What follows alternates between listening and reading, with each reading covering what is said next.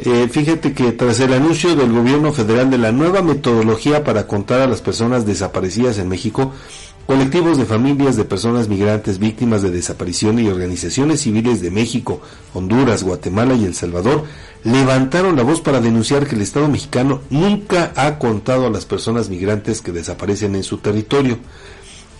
El Comité contra las Desapariciones Forzadas de la ONU recomendó en dos mil veintidós al Estado mexicano que el Registro Nacional de Personas Extraviadas o Desaparecidas, que depende de la Comisión Nacional de Búsqueda, especificara cuántas personas son migrantes. Sin embargo, esto no se ha cumplido y además existe un subregistro grave de personas migrantes desaparecidas en México que en repetidas ocasiones se ha denunciado, el cual muestra solo a doscientos ochenta y cinco extranjeros desaparecidos cuando hay miles de estos casos.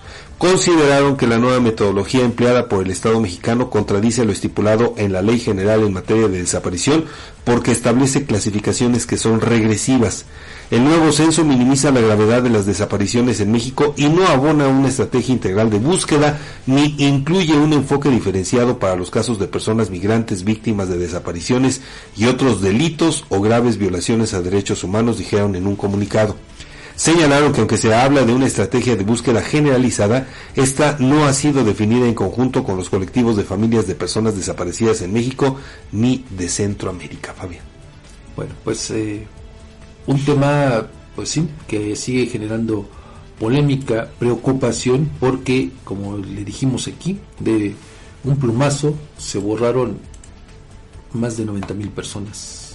Que al final de cuentas impacta. Y porque... que... Eh, pues de las cuales, fíjese, si los datos estuvieran mal, bueno, una, los familiares de las personas desaparecidas no estarían protestando para conocer la metodología del censo, una. Dos, que va ligado, pues ¿no cree usted que ya habrían salido a celebrar de alguna manera el... el el haber encontrado a sus familiares, a sus seres queridos? Por supuesto. Yo creo que más de una persona ya hubiera salido. Sí. ¿No? Sí, esa es una sí. realidad.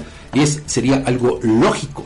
Pero, vaya. Pero eso no ha sucedido. Creo que le hemos dicho incluso que cuando desaparece una persona, caso de, de, de quienes han padecido secuestro, eh, el, el peso que cargan los familiares por no saber dónde están y que incluso aún con la pérdida de la vida de esa persona, estarían más tranquilos.